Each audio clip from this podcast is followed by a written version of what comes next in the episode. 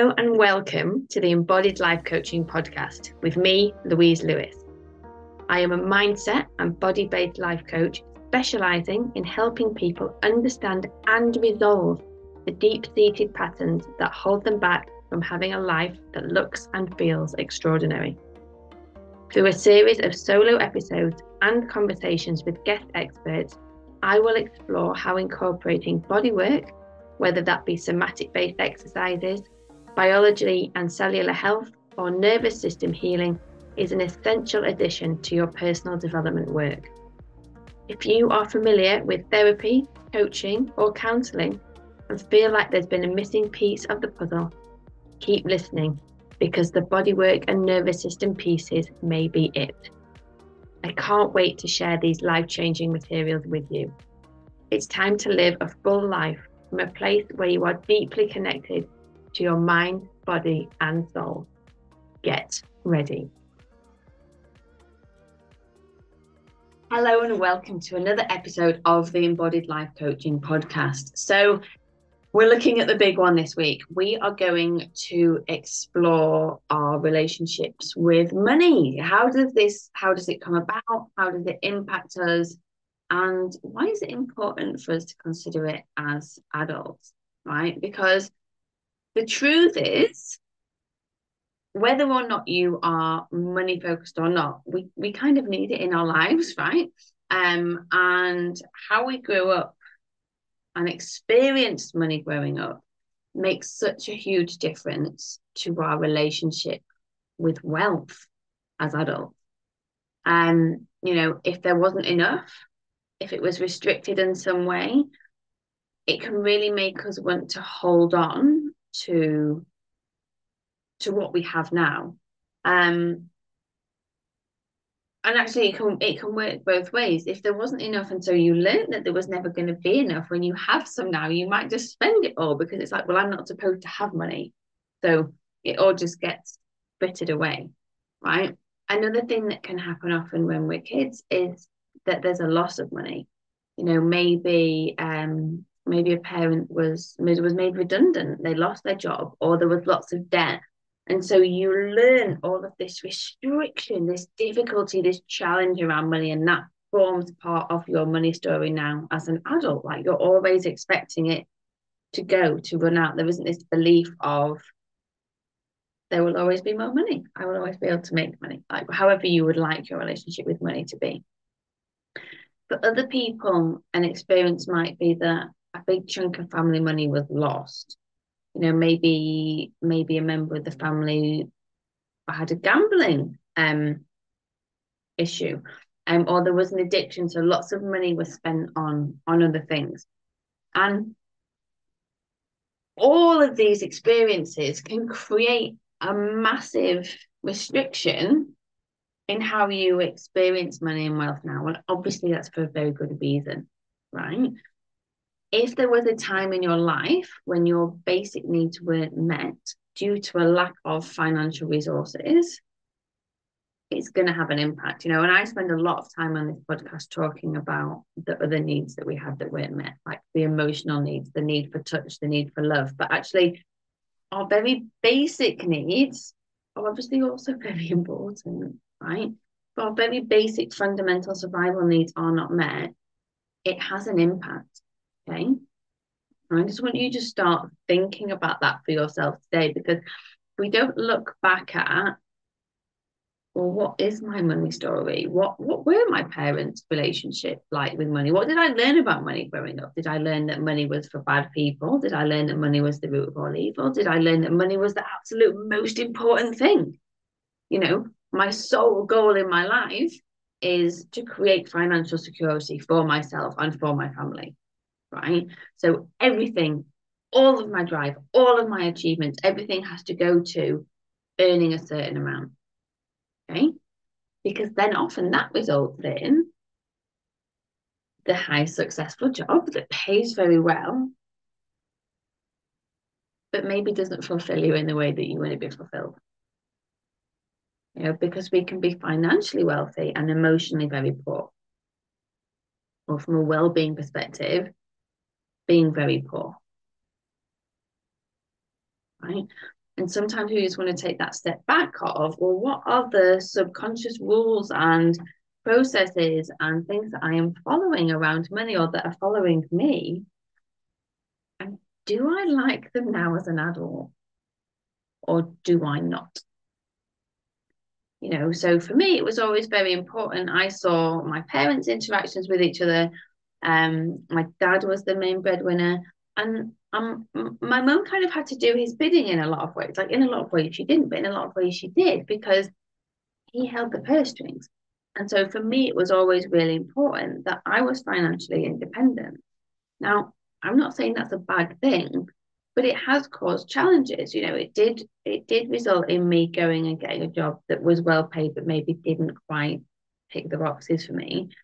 And we've had lots of tussles within our marriage over the years around money because like I want my money to be my money. And and that idea and that shift to it's our money, or like some of it is our money, has been very challenging for me because I want to hold on to it all.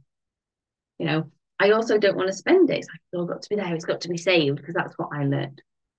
And it's just so useful for us to tap into to what our experience with money is and then also if we bring in like my approach to the nervous system as well, like just noticing even the topic or like the conversation of thinking about money, what happens in your body? Do you feel open and expansive and like you've got this amazing relationship with money, or does it feel uncomfortable? Do you kind of shrink back a little bit? You know, maybe you learned that people with money were bad, they were greedy, they were vulgar.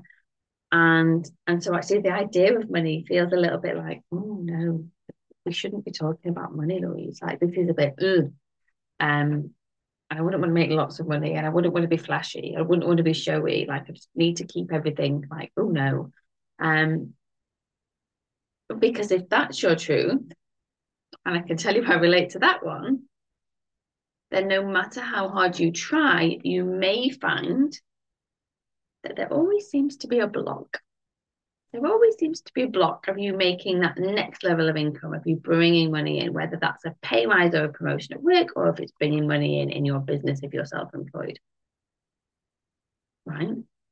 And maybe your relationship with money and whether it's going to run out and what you're supposed to do with it, maybe it shows up in smaller ways.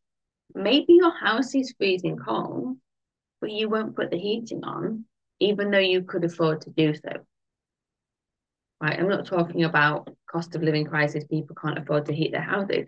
I'm talking about there's money there to pay for heating, and yet you will sit there cold with lots of layers on because something in you is like, I can't put the heating on, it would be a waste of money, right?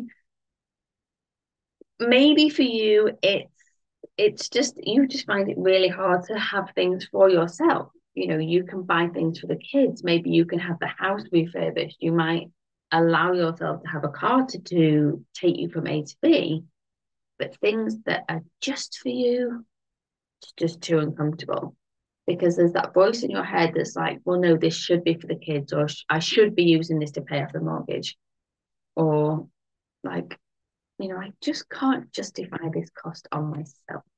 Right.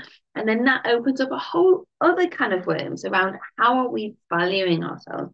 What is that self talk around our value around our worthiness, around our deservingness to have nice things and to spend money on ourselves and to have money and to make money. Like it's so complex and it pervades everything. And it's such a fascinating topic for me because often our money story mirrors our other patterns as well. Right.